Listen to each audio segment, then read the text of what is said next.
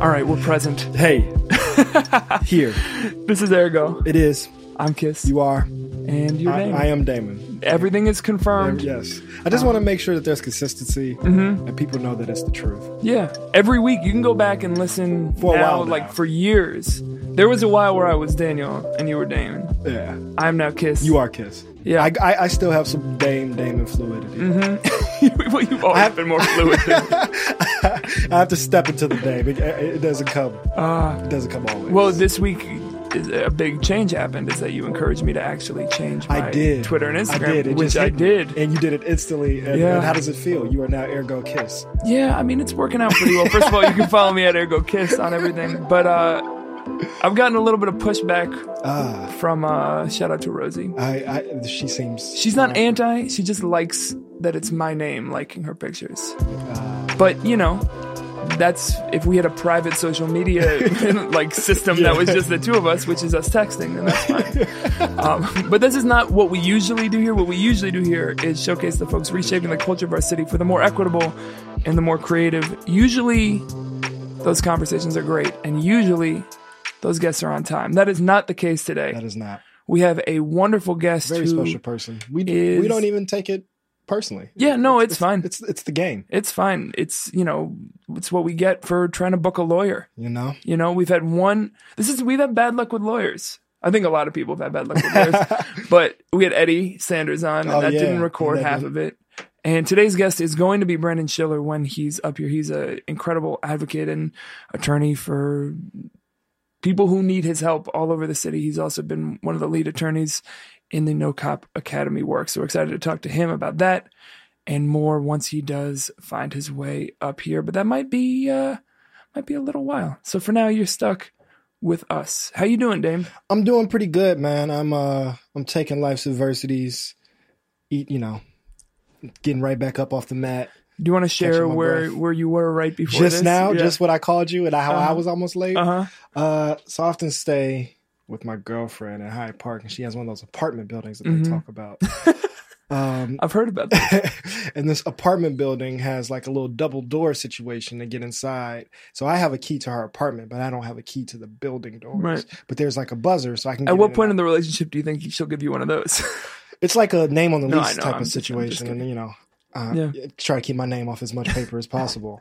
Damon doesn't even write his name. you know, uh, all my mail still goes to my mom. I've lived in a few places since then. Every time Oh, I I need tell people that. every time I need a signature on a W nine, it's an invisible ink. It's just really difficult from a tax standpoint. But so- that's the plan. So I lay low, right? So I get to I get to buzz I get to buzz in, you know, bang code, doop doop doop doop, in and Mhm. out into the apartment. Yeah, no problem. And so on the way out today, it's a double door situation. You need a key for both doors.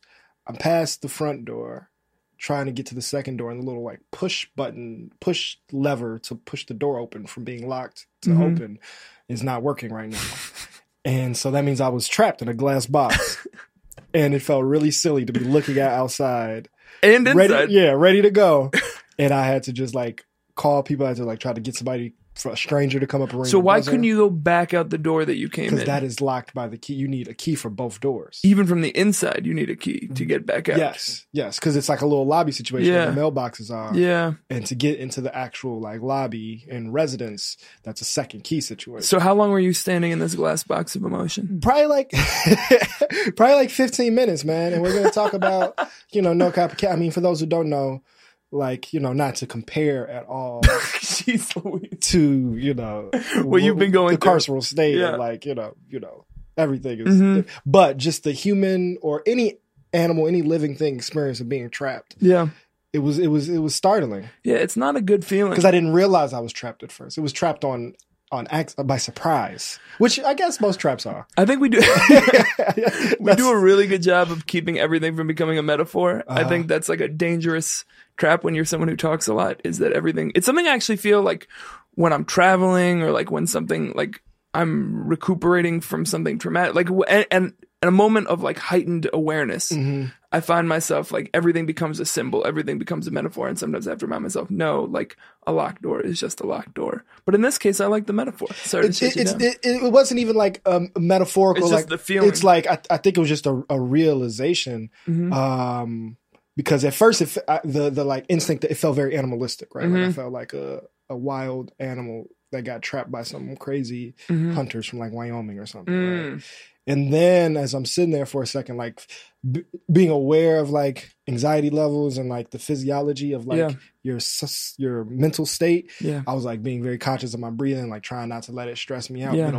But, if I hadn't been doing that, I, I know that it would have been physically affecting me. It was just like 10, 15 minutes. I didn't know how long it would be. right. And then I started to think, oh, yeah, that's why I say that this shouldn't happen to anybody. Right. Because Not to mention all the other people, but even just that reality of oh, not like, being this is able, like bad. having that This agency is, taken This is away. torture. This is Right. like, this is, this is not something we are, are meant to be able to cope with Yeah. well. Yeah. And so, yeah, I, it was, it was wild. I was locked in a box, but you know, I was not locked up. I'm not, I'm not making that claim. I'm Right. not feeling like Mark, but it was just wild. And so I had to call you because I was late. That's the thing. Yeah. I had somewhere to go. So, it, the in long story short. Brendan's making you look good right now. Yeah. You walked in about two minutes before the show started. I've been here since last Thursday. I, I mostly live here at this point. Um, Either that'd be, here or like in a different time zone. Exactly. That's I'm either at WHPK or on the moon. While we're here, we might as well do some Announce the community, community. Yeah, some stuff happening in between WHPK and the moon. Yep. Um, first and foremost, tonight at Cheat Laline Gallery, that's 2005 South Blue Island Avenue, is a fundraiser for La 72, um, I guess I can say that in Spanish, 72 Migrant and Refugee Shelter. Um, that's going to be a really good show and fundraiser. Come through Shout out, 7 shout out. p.m. to midnight. Shout out Jana for putting that together. Tomorrow night, that's June 1st. Uh, it's start kicking off the new Emporium pop up up in Logan Square. Party Noir is throwing a party. Ah, Uh, that's tomorrow night at 2367 North Milwaukee, starting at 9 p.m. Then Saturday, Rick Wilson Yeah. has a headlining release Hey. show at uh, I believe it's at I believe it's at Lincoln Hall. it's at Lincoln Hall for sure. I, With- I know it is. at Lincoln Hall. wow, confirmed Yes. with Victor and Family Reunion, hosted by the very funny Odinaka. Get your tickets for that. Uh, and then Sunday at 7 p.m. The great return of Church on the Nine. Shout out Charles Preston bringing it back. slipped by me. Uh huh. 79th and Cottage. And then uh, tomorrow, I kind of jumped out of order because this got sent to me last. Um, in response, I don't know if you'll remember a couple months back, there was a shooting here by Mhm. U Chicago PD, um, shooting a student who was having a mental health episode, as all indicate, allegedly. Um, and there is an action At the alumni house. Yes, that's 5555 South Woodlawn Avenue here in the middle of the campus. I believe it's also like reunion weekend or something like that. mhm. It's called Invest in Us, a day of action and community, hashtag care not cops. That's Friday, June 1st at 2 p.m. So go through. Uh, and I know those organizers have reached out to a whole bunch of folks to try to connect what's happening on this campus to what's happening I shall be the there. city. You're going to be there. I shall be Wow, there. a rare Damon sighting, not at Yes. WHPK or his house. But it's very close To both. yeah. Your orbit might be even smaller Uh-huh, than mine. uh-huh. So I just got word that our guest is in the building, but it's a big building. So I'm going to play a song and uh, we'll bring him up here. The song is by an artist named Omar Apollo, who I really like. He's from the Chicagoland area. Just dropped a new project. Here's kind of the lead single of it. It's called Ignoring. You're listening to Ergo WHPK, ergoradio.com. Yes.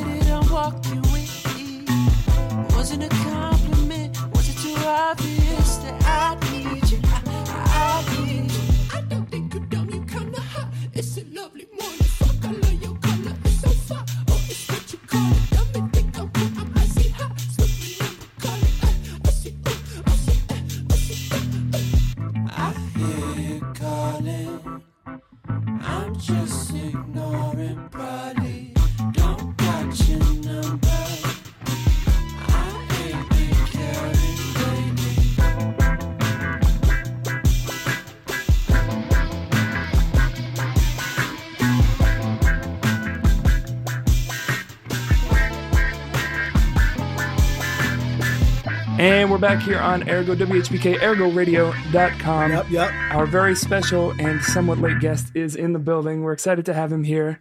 Uh, the advocate, attorney, and just all around force for justice. Brendan Shiller's here.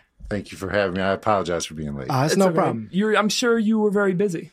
I was. Yeah, I appreciate it. Yeah, I believable. um, so we always like to start. Uh, It's not like rappers.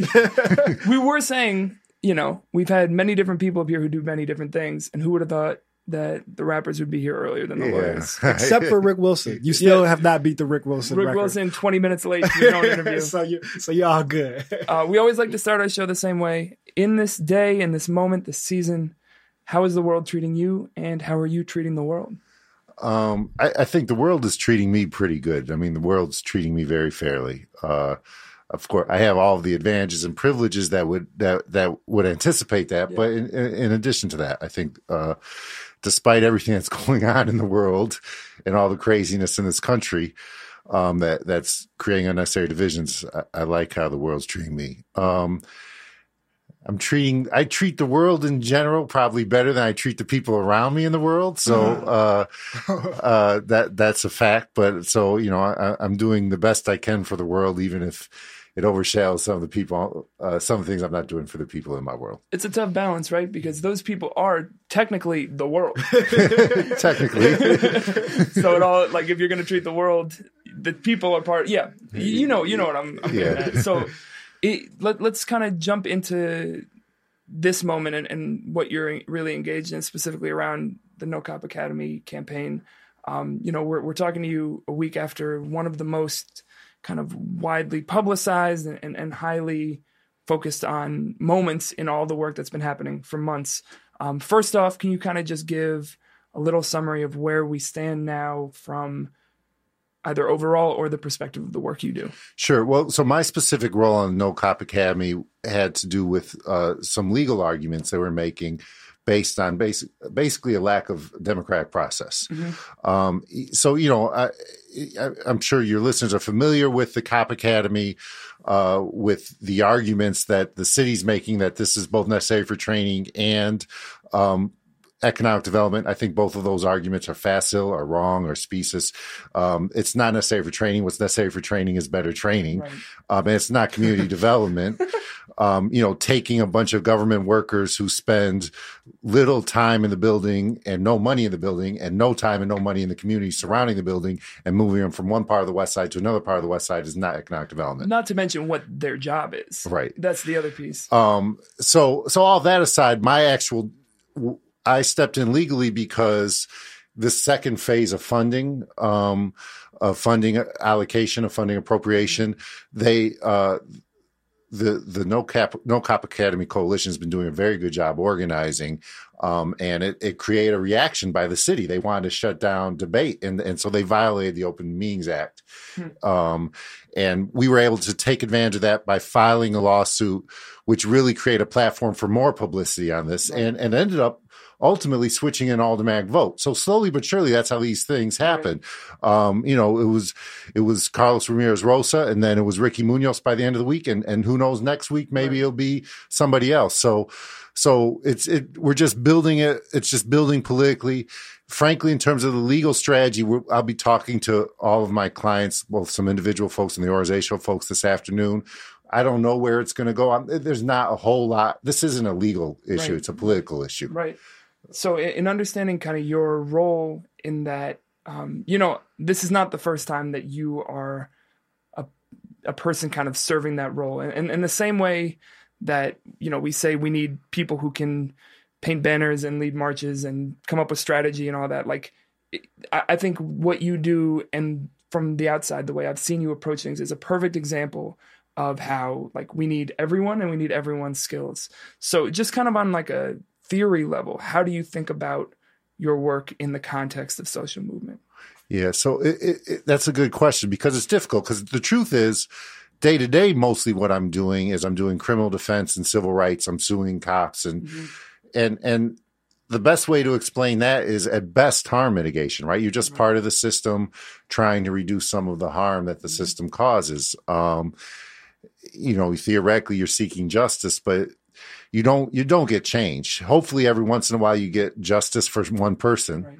Um, you impact, you help out one person, but it, it doesn't change the system. And there's a good argument to be made. It reinforces the system, even when you win, especially when you win, right? There's an argument to be made. It Hmm. What, what do you the system. mean by that? What would be that? argument? Well, if if if every once in a while you make a justice where there's an injustice, then that just that just creates the fodder for the people who support the system. Say, see, the system works. Right. Um, So when it comes to some of the other stuff that I do, so so but but but we do the civil rights and the criminal defense to make enough money to free me up to do the other things, right? So I'm one of the attorneys working on the consent decree negotiations. And again, it's going to be a very imperfect vehicle with a very imperfect result. Uh, but we're eventually Let's just assume ignorance Okay, and and, sure. and get the the consent decree. so so so there's actually three lawsuits. Well, actually, let me go back. Um, the city there was See, this is how it works. the deal the department of justice the obama department of justice came out with a report that said what we all know Right. knew Mm-hmm. which is that the city of chicago police department is screwed up um, at the time there was began some negotiations for a federal consent decree with department of justice and city of chicago um, where like they have in baltimore new orleans seattle other places whereby the city would agree to a certain set of rules and uh, that the, the government would enforce. Trump gets trump gets elected. Session says we don't need no damn Yeah. uh, consent decrees.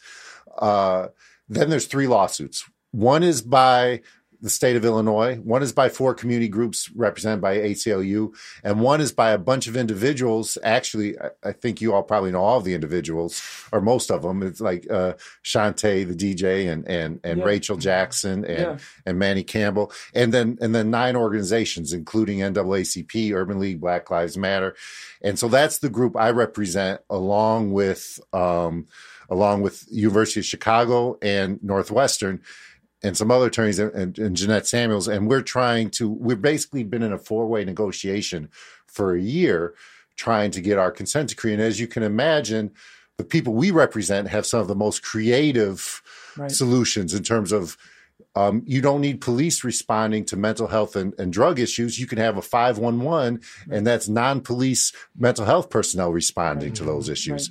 Um, but the, since it's a four way negotiation and the state has the most power, Right. what we're really mostly trying to do is in, influence the state and the city when they come up with their ultimate consent decree.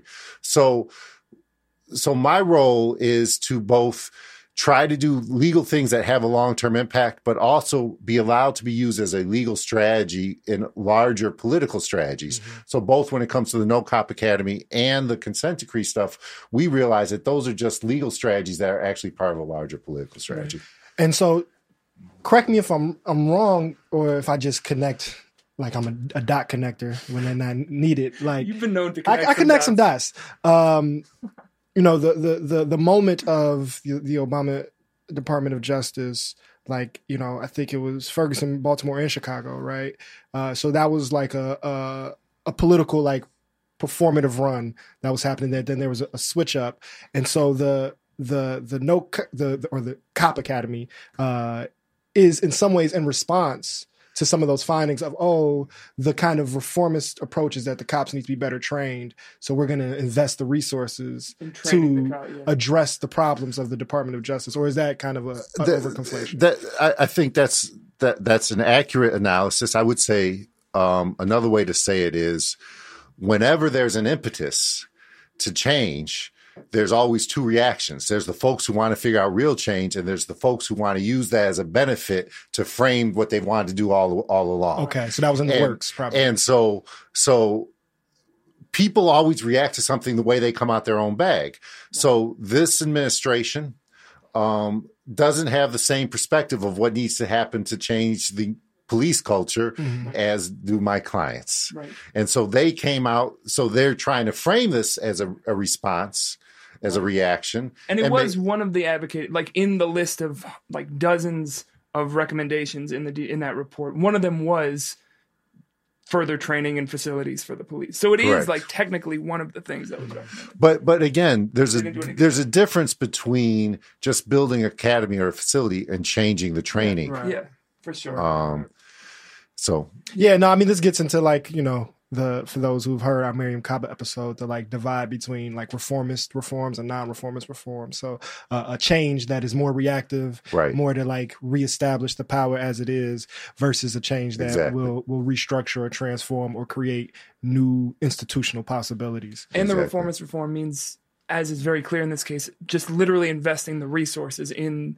the same structures that you're trying to reform. So Correct. rather than that money going somewhere else, going more into that. And, and and I will tell you this: I, I asked a lot of people over the last four or five days what their understanding of this issue was, since you know I, I became a part of the public face of it. You're doing Uh, press now. Look at this. right. um, and and that that argument about priorities, about budgetary priorities, is a is is an impactful argument that the No Cop Academy Coalition folks are making Yeah. because that is your priority. If you spend ninety five million on a building. That's a greater priority than if you're spending on education or jobs or mm-hmm. whatever, what have you. And people get that. Yeah. Even people who are pro, you know, pro more policing, Right. they get that this is a budgetary priority question. Yeah, the, the the numbers help sometimes. Yeah. like when it's not an issue of you know things getting framed around people being good or bad, but it's literally a Or question. philosophically, You know, like it's just the forty percent. Right. it's why conversations around investment and divestment like that is a an effective like battleground to have the conversation even let alone to like do the the actual advocacy and, and legal work so to kind of take a zoom out for a sec um and, and into you know you mentioned the other work that happens to sustain this kind of thing um i i know there's kind of been a a physical space that has become a home for that, both for the law office and just the West Side Justice Center in general.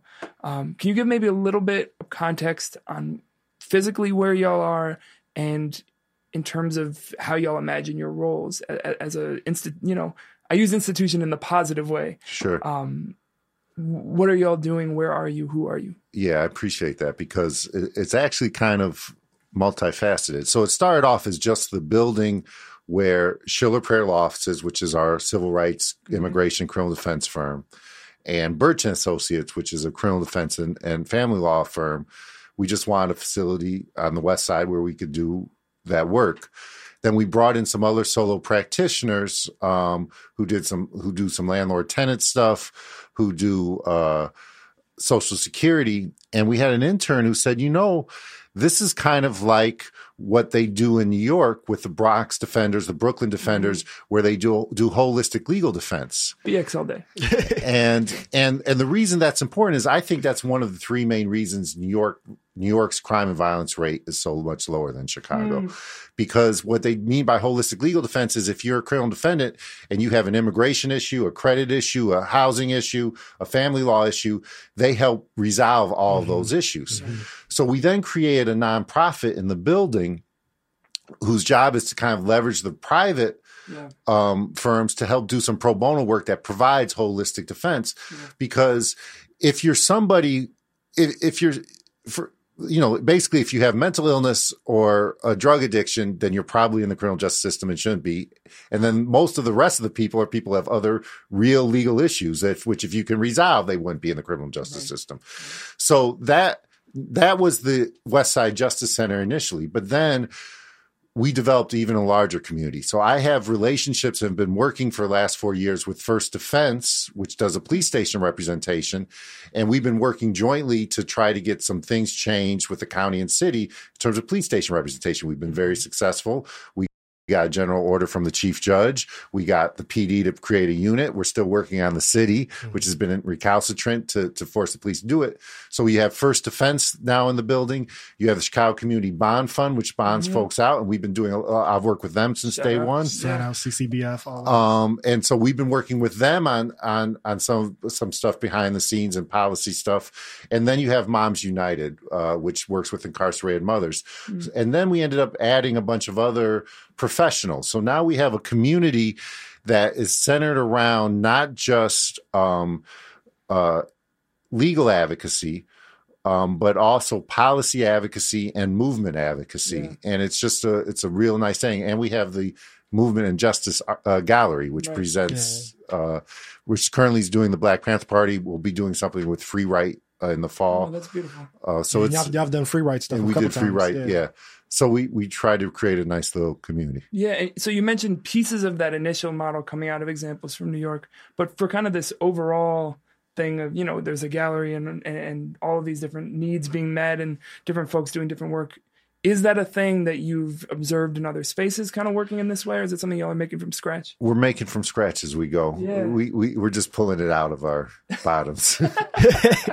so, Britt, well, I'm just really happy to have you. I always, you uh, did the business. yeah, yeah. I, I, I, uh, and I think we'll we'll stay where we are, but I just um, always appreciate kind of your your your presence and calm and your support and the way that you occupy uh, space and, and show up. And I, it just always makes me have a lot of curiosity because it's like uh, the the work that I see or observe just seems so tangible and so technical in the way that like Kiss was talking about how there's different roles and like you're on the legal side, I'm more the big picture and like on the, in the on the microphone or at all the meetings, and it's much more like philosophical. I'm always curious um, for those who are approaching the work in a more like pragmatic, technical, and to be honest, probably like more on the ground. Like you just hear more of like the raw impact of what people are going through.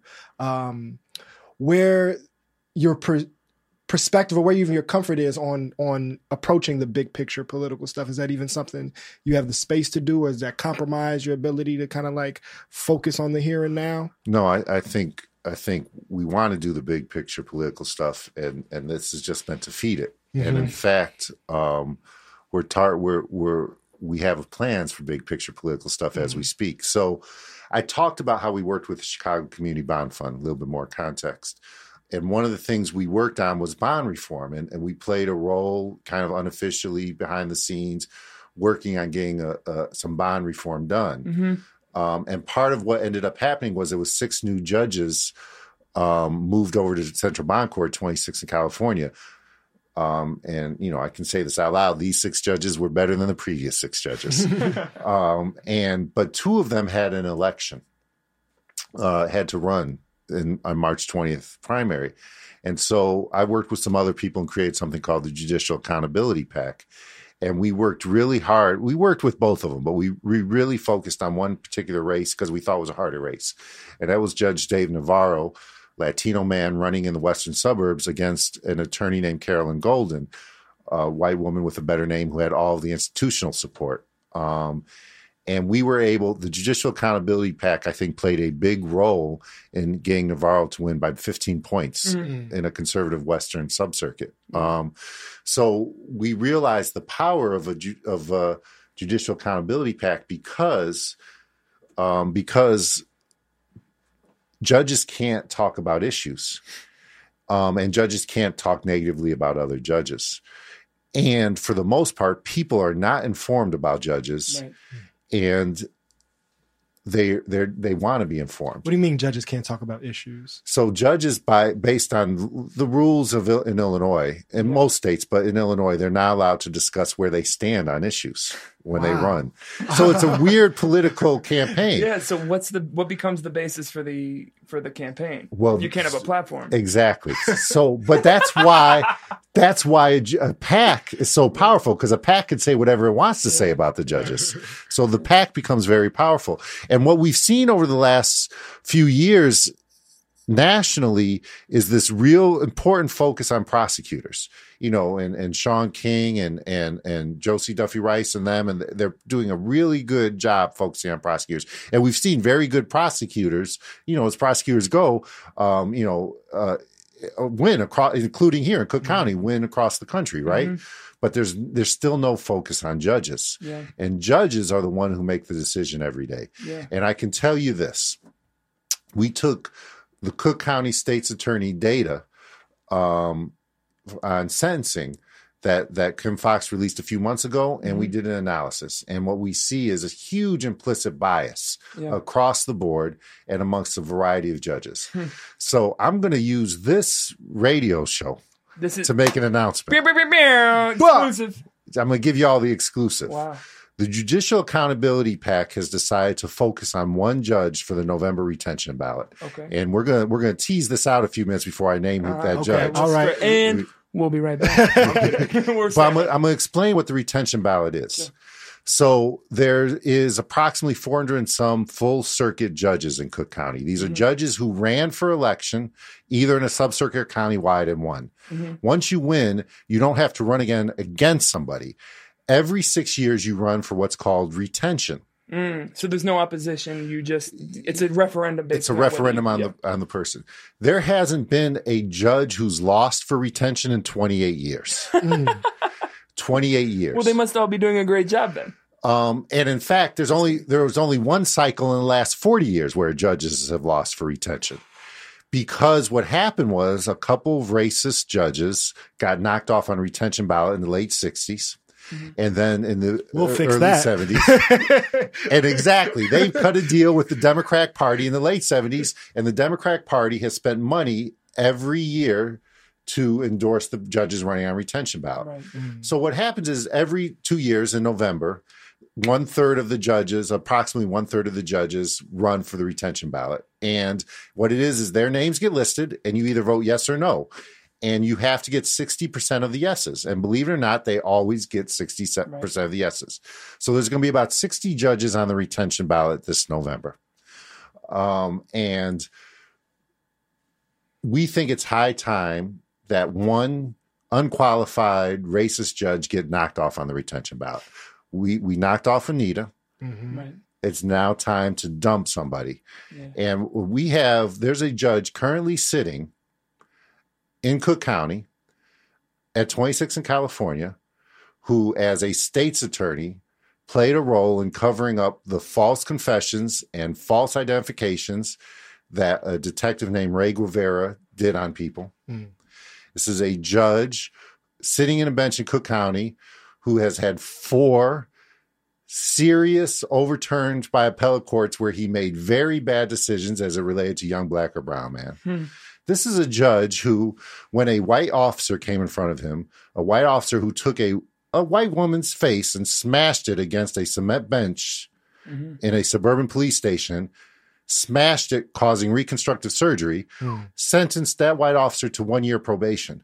But when a 19 year old black man got charged with possession of marijuana within a school, sentenced that person to three years. Mm. So smoking a joint for this guy, if you're black, gets you three years. Smashing a woman's face if you're white and a cop gets you one month, one year probation. Mhm. One year probation. Say the name. What's his name? See, you- we're you- getting, we're getting there. We're building up. I You got I me. Like it. I like it. You need so a podcast. this is a judge that should not be on the bench. Yeah. This is a judge who has proven over the past 12 years he shouldn't be on the bench. His name is Judge Matt Coghlan. He's at Matt 20 Cogley. Matt Coghlan. Coghlan. Coghlan. Ah. Mm-hmm. Ugh. You already don't like him. Ugh. So that is who we're targeting. The Judicial Accountability PAC is going to raise funds, is mm-hmm. going to spend money, and is going to ask you to vote no on mm-hmm. Matt Coghlan. You hear that, Matt Coghlan? We're coming coming, for you in these streets. It's it's on. I've been watching Flex interviews lately. if you want smoke, we a chimney, Matt Coghlan. What's up? And and it's our hope. That was the pride of my life. That is Aaron going in a nutshell right there. Yeah. I, so I don't really actually know what's going on now. I'm to pretend like I do. Yeah. We'll send you some Funk Flex interviews afterwards to get you caught up. but so so that's who we're targeting and and the hope and plan is is that all the community groups the, the activists the young activists and the old activists we've been talking to a bunch of folks will join this campaign because if you knock off one person off the retention ballot it sends a message to everybody Yeah, no- else nobody's invincible. Yeah. And that there are people watching. yeah So, just one quick follow up question on that. If he does get knocked off, then is it the to fill that seat? It's an appointed position. so there's retirements all the time Yeah. um, what happens is it gets appointed but they that person there, there still has to be an election by the net the 2020 Okay, cool. so, Um, so yeah, before we jump into other stuff, as this gains momentum, one continue to send us info. We'll be happy to, you know, we do announcements up top, happy to share and try to galvanize folks. But is there anything uh, specifically around that that at this point you'd love for people to engage on besides just knowing the name? So um, we're we're still trying to p- put together the pieces and organize it. There's obviously a lot going on in the world, but um, we plan on having a packet that we're going to distribute to the bar associations and to the newspapers in a week or 2 a- about him. Um, and if you're interested in participating, and my hope is is that the Judicial Accountability PAC will be the vehicle to find some funding for the campaign and to find and to do some of this technical stuff, the research. Yeah. But that eventually a real coalition that's completely separate from us of community organizations will head this campaign, kind of like the Bye Anita campaign. Exactly. And so, you know, that's there's no structure to that. That hasn't happened yet. I've talked to a lot of the community groups. I've talked to, to Damon. Um, Yeah, I'm down. um, and, and so we that just yeah, to- that's that's true. so that just so at some point that's going to hopefully happen in the next few weeks, and then once that happens, anybody who's interested should just talk to Yeah. just just try to contact us. So we obviously jumped right in once you got up here, and I feel like one, we're never going to run out of things that you're doing because you do a million things that are equally as important to this and, and pull you in a bunch of different directions. But I, want to go back and give a little bit of, not give, get a little bit of context on who you are and how you found your way uh, to this to this moment and this life and these priorities. You know, my whole context for you, in addition to just seeing you out places, has been through uh, Brittany, who shot Ergo alum and who I've known since I moved to the city. And, um, you know, I don't have any particular uh, like like uh, scandalous stories to have you confirm or, or, or deny. Um, but you know, it's very clear from one the way she talks about you, and also just the way she writes about you. Uh, just the the kind of like kindness and attention that you bring to the world. So, um, and, and connecting that in lineage to your mom as well. So, let's just start with the the who, what, where, when, why, the sights and the sounds. Uh, where'd you grow up? Uh, what was the you know the block, the neighborhood? What did it smell like? What did it look like? Yeah. So I grew up in Uptown uh, in the 70s and 80s. Um, I spent the You first. pick one. Seventies and eighties. When did you grow and when were you growing? Right. no, I'm joking. I'm still growing. Um, so uh, I was. I spent the first seven years of my life in a little bit of a commune situation. Uh, it was the the Jews trying to uh, organize the hillbillies in Uptown around with the Black Panther Party. So you can imagine what that looked like. Um, and- Interesting potlucks is what that sounds like. and then you know uptown in the um uptown in the in the 70s and 80s was an interesting place because it was actually fairly mixed racially with a lot of racial tension at the same time. Um and it was fairly mixed uh by economic class with a lot of class tension. So it, it it's it's not um it's not a scene that you'll see in many places in this day and age. Yeah. um and and so that in and of itself was interesting. And then obviously um, I was being raised by all these um, radical lefties who then figured out some type of political acumen Right. um, because what the party decided in the early 70s mid 70s was that they wanted to get political control and actually where that came from was in Oakland they wanted to get control they wanted to run for mayor so that they could get control of the port right but then they copied some of that here in Chicago. And my mother ran for alderman uh, first in 78 in a special election and lost, then 79 and lost. But then she eventually ran to be Harold Washington's 26th vote in 1987, and she won mm. an award that was, again, very diverse and divisive, both mm. racially and economically. But the tensions that exist on the macro across the city and across the country, like, are happening on block by block basis here, which is a little different from how it is in other parts of the city where it's more neighborhood by neighborhood or Right. the dividing lines are longer or bigger. So, you know, for those who don't know who your mom was and the work that she, you know, it, it's an incredible story, but, you know, we, we like to go to the personal here. So when you think about her, what are a couple, whether it's moments or just kind of like ideas that that she means to you? Um, oh, that's that's an interesting and tough question. Uh, so, um, I mean, obviously, she was an activist, so that's a double edged sword, right? Uh, you know, and like I said, I spent the first six, seven years essentially in a commune, so that's a double edged sword. So there, so she, um, and it's double edged sword in two ways. They're each their own double edged sword. So in one, so That's a lot of edges. right she so so you know in, in some ways she like me she was more uh, more worried about the world as a whole Yeah. than at the time I thought she should be, right? Yeah. Um, but that also that gave me a lot of examples to follow. Does that Um, reflect in how you checked in about how you're treating the world? Is Sure, that kind of uh, like a uh, parallel to A, a little you framed bit, it? a little bit, but I also, believe it or not, kind of made a conscious decision, uh, both when it comes to Brittany and to justice, that that actually ended up being more positive than negative. That that you need to give people the freedom to develop their own wings, and as long as you're behind the scenes with support, even if they Right. can't see you, if you know you're there, that you ain't never going to let them die, even if you let them drown a little bit, right?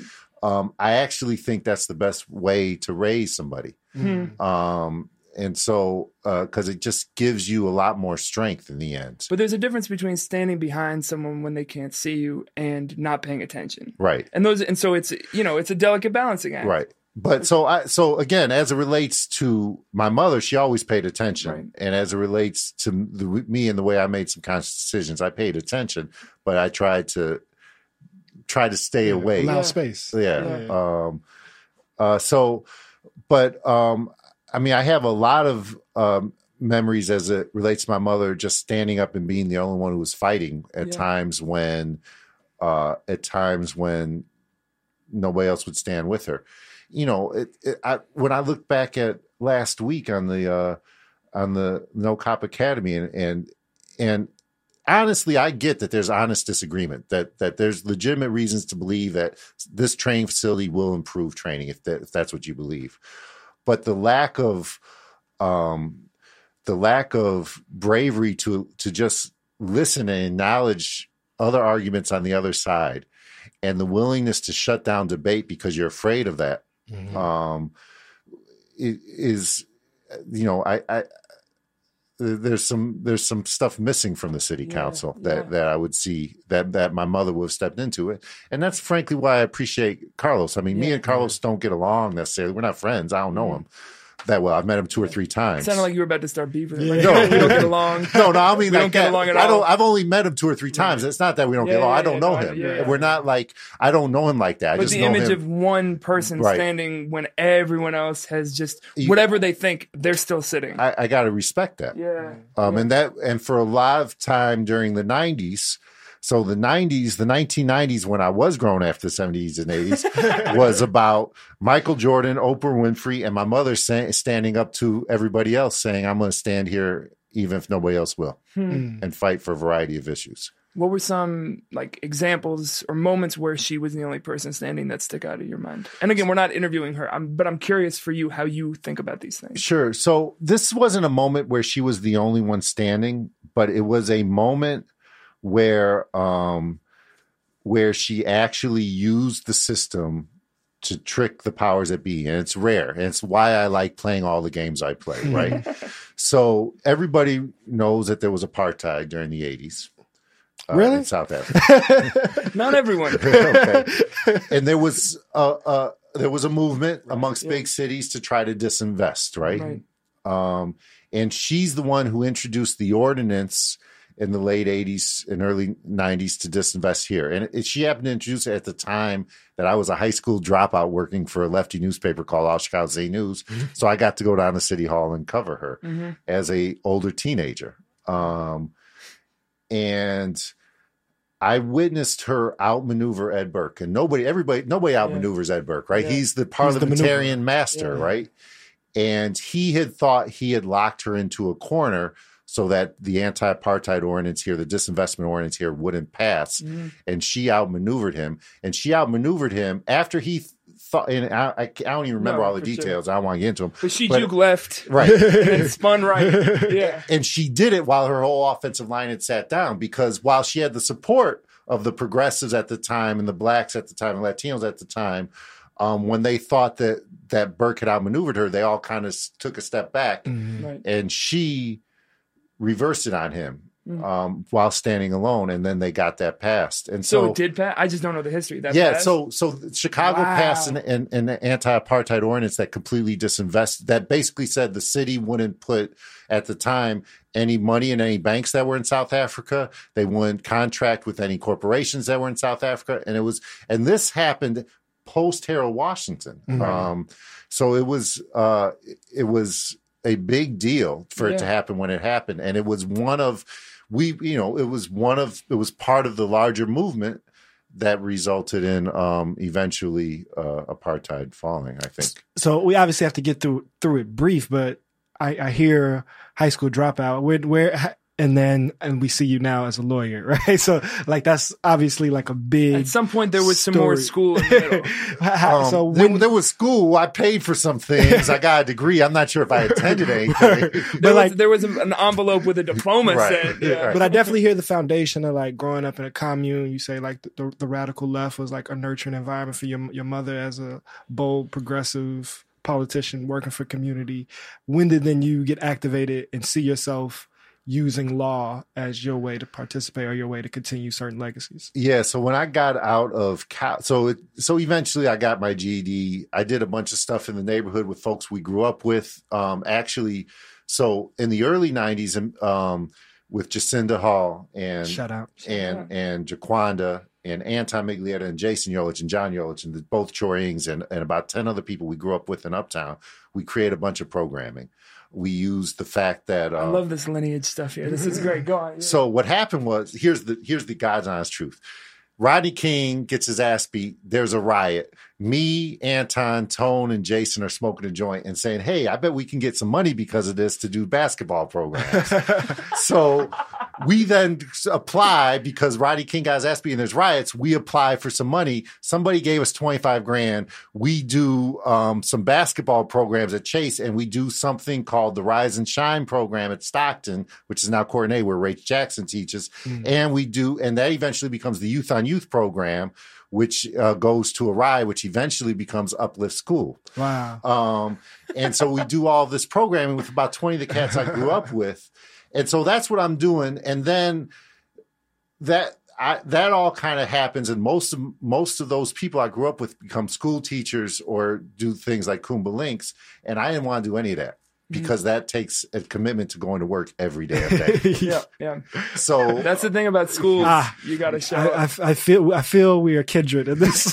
How So, do we be impactful without there, doing it every day? there was a reason I was a high school dropout. Can I be part time impactful? there's like two or three. I only want to work two or three days a week, right? So then I realized I could two or three days a week work could get me a GED and could get me into college. And in college, you only got to work two or three days. Yeah, yeah. You're done by two in the afternoon. You're good. So that's what I did. So, but I got my college degree. At, at, I went back, got my GED, went to uh, Truman College, went to Howard University. I come back in '96, and I I get a full time job as the editor of Streetwise, and I realize wow. I realized they expect me to show up every day there too. so that lasted about a year and a half. Because the folks selling it are showing up every day. Right. I got to show up every day if I'm printing and publishing. So then I went and worked for a year at the Metropolitan Tenants Organization. Those cats expected me to show up every day. And I realized this everyday working thing, I need to go get a law degree. Plus, Because they got it easy. Is that was your thought process? no, plus, um, I mean, the other lesson learned from both Streetwise and Metropolitan Tenants Organization is that's all harm mitigation, and that's even on a lower level than helping somebody out in criminal defense and civil rights. That really is being part of the system. Um, and so the law degree really was to do the things I've been doing a lot the last year, which was this consent decree stuff, the No Cop Academy stuff. And I really thought that that was a way to be more impactful. Have you been having to work every day? No. Yes, you did it. You did it. Congratulations. That's fantastic. Al- although I work maybe sometimes all the time, Right, but right. just Some, But then, it, Yeah. it can be sometimes all the time. It just can't be all the time, most of the time. and you can't could say not my- tomorrow, right? and it's on my schedule Exactly. Even if you work 19 days in a row, you could say I'm not working the next three days because honestly, I believe human beings need the need the ability to say, you know what, today I'm going to stay in the bed, We're or not today linear. I'm not. Yeah, Exactly. So, Yeah. I, you know, this is this is dense. So I'm gonna try to try to make it as compact as possible with this like last question because the the story that I'm gathering right is like came up from a certain le- lineage in a certain community and have like figured out how to approach law as a way to like be against the system. Like you keep saying that's being a part of the system, right? Um, and so like my relationship to you, I think I first really realized, I saw your face a few times, but first really realized who you are when Malcolm got arrested and kind of saw that, okay, these are the folks that show up. I might get arrested in some type of way. So, so let me at least make sure that they know my face and will like Get a- get show a up phone for number me. or something. Right. um, and then probably about a, a year or so later, Freedom Square happened, and you know, you and the whole West Side Justice were, were just some of the most avid, like consistent supporters. Everybody's like, "Who's the sharp guy that keep, that keeps showing up?" It's like that's the homie. Um, and so I, I, want to hear from the p- position of somebody who understands like actual 26 in California on both sides. When you hear folks like us talk about abolition, right? Like, where does that sit for you? And what does that actually really mean or look like in your imagination as somebody who has, you know, I talk and teach about it, but I don't have near the like technical knowledge of what's going on in a day to day. How does that like Yeah. sit for you in the biggest of pictures? so how that sit for me is is very helpful. So let me let me from a practical sense explain why that's very helpful.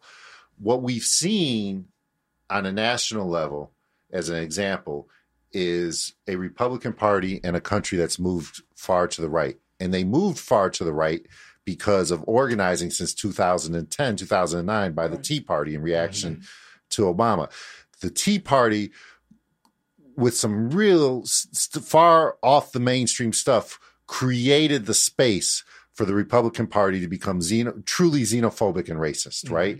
Th- This Republican Party, the Trump Republican Party in 2018, could not have existed without that organizing out of the mainstream. Now, that may seem anathema to what you're asking, but Mm-hmm. No, from no, my perspective, it's the exact same thing. Yeah, the vanguard pulls the The- the center. Right. The Vanguard pulls the center. So the it is a huge help on just both a harm mitigation and on a change level for me at 26 in California for people out there pushing as a very practical level for people out there pushing police and prison abolition. That is a help, even if you don't see it, even if other people don't recognize it. Um, when you when I start to talk to politicians and they say, "Hey, I pre uh, uh, this is this literally came out of two different mainstream politicians' mouths last week. I appreciate the fact that you're doing the legal strategy for No Cop Academy. At least you're not talking about police and prison abolition. They would have never said that Right. two three years ago, right? Yeah. So as a practical matter, um, as a practical matter, that's a that's a real help. So you think I'm bad? You should see these guys. for real for real um so but then as a as a realistic matter let's have this philosophical discussion. It is a legitimate philosophical discussion to say police and prisons have essentially been around in western civilization for about seven eight centuries right? For basically as they exist now. What other social constructs what other social policies um, have been around for seven, eight centuries that still exist in the same form, haven't evolved and haven't changed. It is a legitimate, actual, honest, legitimate conversation to have. And then when you start to realize that with technology and change in science, that we understand that, for instance, at Cook County Jail, 83%, maybe more of the jail inmates are mentally ill. Um, and and fifty to sixty percent have have substance abuse problems. When you start to get to the baseline, if you if if you accept that really what police and prison abolitionists are are suggesting is that there's a multitude of of solutions that aren't just lock them up, um, that that maybe that's right, and that maybe if you start to really invest in those solutions, really invest in in, in mental health, really invest in drug addiction, um, really invest in in jobs and housing and changing the economics, then maybe at the end prisons and police abolish themselves. Um, and so I, I don't think it's a, an unrealistic conversation, and I think it's an important conversation. I think that um, obviously when people first hear it, they say it's nuts. But the more you say it, and the more you talk about it in very practical and logical and rational ways, um, and then when you when you take down the bits of it and the pieces of it, and you explain it Right. that way. There's the bond reform is going to eventually happen. We're eventually going to eliminate cash bail. And that's a huge impact on mass incarceration, right? Yeah. And it's just logical. It just makes sense when you explain it. Yeah. So I, I think um, I, I I think that at both a practical and a uh, a- a meta level and a long term level, um, the police and prison abolitionists are playing a very very important role right now. So before we get out of here, you know, you mentioned that that being bond reform being an example of something that is logical, right? And you seem from our this conversation and the work you do, like you are someone who is a logical person. in a system that has many pieces that are illogical, things that don't function, things that weren't designed well, things that just don't, where the pieces, where even if you're able to connect the dots, they're not really set up to be connected and they just don't, things just don't work. How do you deal with that and not just live frustrated and angry? Um, poker, sex, and drugs. Yeah, in that order. Yeah, pretty much. but but only legal drugs in Vegas or Colorado, where And only I'm legal not. poker in yeah, Vegas or Col- yeah, yeah. yeah, yeah, yeah, Good yeah. answer. That's fantastic. You want to play the game? I'll get the Word, game. word. So I'm I'm I'm excited for. So we just got we just went there, right? We went deep. We went to the personal, uh, but now we're gonna get into the real important work before we get out of here. And we're all about accountability here at Ergo Radio. One game we like to play. Very simple question um, from any era. That is from pre 70s, 60s to today. If you're up on it, From Beef. before you were growing. yeah. we play beef with an R&B singer. We we see the theory is Oh. that R&B has run amok Yeah. over the last at least 25 years. And as we see, like this week included in hip hop, if you're out of bounds, right, there's built in accountability. And we are taking that burden here for Uh, R&B. wait, because- don't don't you feel at least a little bad for Drake because it's a different cultural, uh, it's a different cultural standard in this country than it is in other countries, or you don't feel that at all? that's probably a bigger part of why I don't feel that. Because if you're not f- connected to the culture and the history of it, then you it's, you it's not for it's not for you to reclaim, Right. right. So so like let's experiment with it. And I think uh, the big point is how he is occupied since he's been in public space. Even if he's Canadian, he operates as a Black Sure, American star, sure, sure. and he is not. He he's had the space to engage where he could like have reconciled that history and like, oh, Right. oh yeah, I was trying to be on some like little brother bamboozled minstrel show, you Right, know, critical analysis.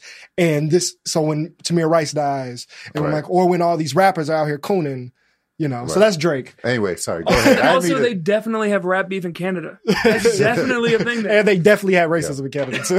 okay, okay, okay. But to to the nitty gritty here, beef with an R R&B and singer. singer, even though Drake is R and B adjacent. Um, You could use that as your answer if you had a, a- a formal reason. I don't really have beef. No R and B singers irritated you over the years. I'm trying to think. Um, think of those. Think of those eighties. Um, okay, how about Marvin Gaye just for getting so so dark? Um, You mean like in what, what in what elaborate? so so I, I love Marvin Gaye, Mhm. um, and and and obviously he died tragically. But I so but his first what you know he was he was a he started off as just a distraction and a and a and a guy who made music you could make love to, even though we were you- we were all you weren't born and I was barely born, right? Um, uh, but then at some point, the world got him so so depressed that Mm. his music turned real dark.